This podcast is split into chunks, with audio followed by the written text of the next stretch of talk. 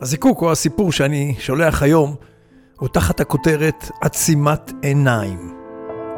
אני איני איש חינוך, ובכל זאת מגיעים אליי סיפורים רבים מתחום החינוך ששובים את ליבי.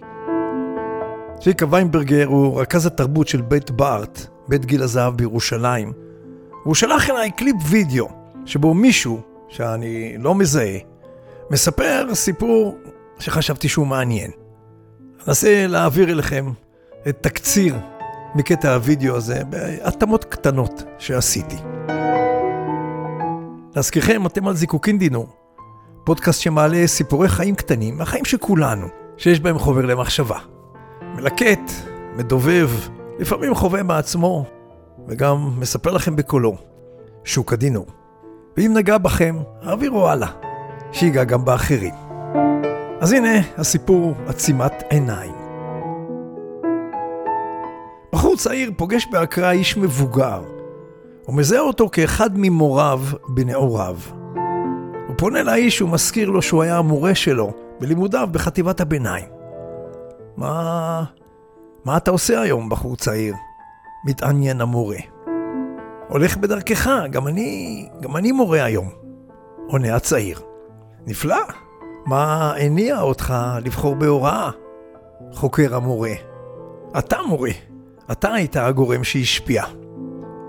מחמיא לי מאוד, אומר המורה, כיצד, כיצד השפעתי? אני לא יודע אם אתה זוכר את אותו הבוקר, מספר הבחור, אחד מהילדים הגיע עם שעון יד חדש, עמוס בגאדג'טים. הוא הניח אותו על השולחן וכל הילדים הצטופפו סביבו, מלאי התלהבות, רוצים לנסות, לגעת, למשש. ובתוך כל ההמולה נכנסת לכיתה. כולם התפזרו למקומותיהם, ואז, ואז אותו הילד צעק בהתרגשות, וואלה, אני לא מאמין, גנבו לי את השעון.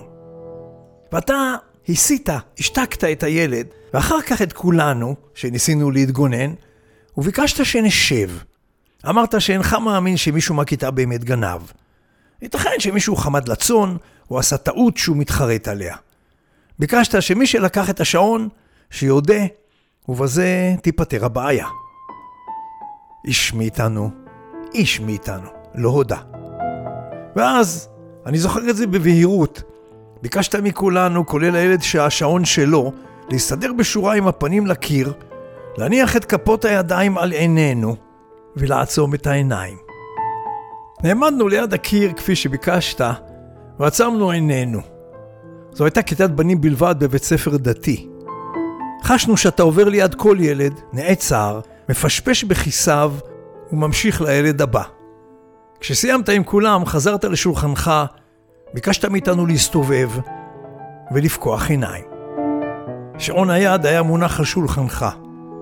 ביקשת מהילד שהביא את השעון לענוד אותו על פרק ידו, ובפני כולנו חזרת שוב על מונחי השגיאה והחרטה.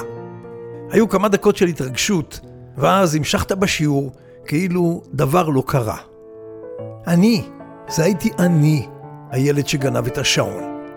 מכיסי הוצאת את השעון הגנוב אז. בליבי הכרתי לך תודה ענקית על שלא חשפת את קלוני ברבים. נשבעתי שלא אסטה עוד מדרך הישר. משלא אמרת מאומה בפני הכיתה, הנחתי שתשוחח איתי לבד. עבר יום, עברו יומיים, עברו שבועיים, לא קראת לי ולא נזפת בי. אבל את השיעור כבר קיבלתי. החלטתי אז שכשאגדל אהיה מורה. מורה שמשפיע. בדיוק, בדיוק כמוך. הוא סיים והביט במורה מחכה לי תגובה. המורה רק חייך.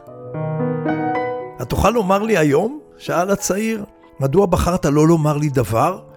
מדוע לא נזפת בי ולו בשיחה פרטית? זה היה כל כך מתבקש. והמורה לשעבר הביט בו ואמר, באמת לא הבנת? לא הבנת שגם אני לא ידעתי מי לקח את השעון? רק עכשיו אתה מגלה לי שזה אתה. הכיצד לא ידעת, תמה הצעיר? הרי שלפת את השעון מכיסי במו, במו ידיך. המורה חייך ואמר בשקט, כשביקשתי מכם אז לעצום את עיניכם, גם אני את עיניי עצמתי. פשפשתי בכיסים שלכם כשעיניי עצומות. לא רציתי לדעת מי לקח את השעון כדי לא לקבל רושם רע על הילד, לא לבייש. אני שמח שהדרך שנקטתי בה הוכיחה את עצמה. תודה שסיפרת לי. הוא פרה בחיבה את שערו של הצעיר והלך לדרכו. הסיפור הזה הוא מקטע וידאו שאני לא יודע את מקורו.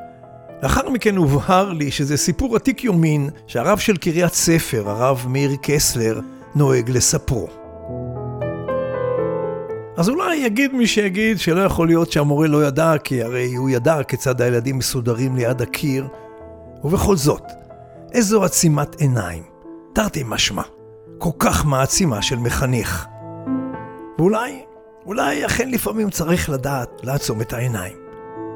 שמעון פרס צוטט פעם במשפט בערך כך: בחיים כמו באהבה, יש דברים שלא תוכל להשיג, אלא אם כן עוצמים קצת את העיניים. המוזיקה שברקע נקראת romantic piano Chopin inspiration by Music L Files מאתר שנקרא פילם מיוזיק. זיקוקין דינור, שוקה דינור.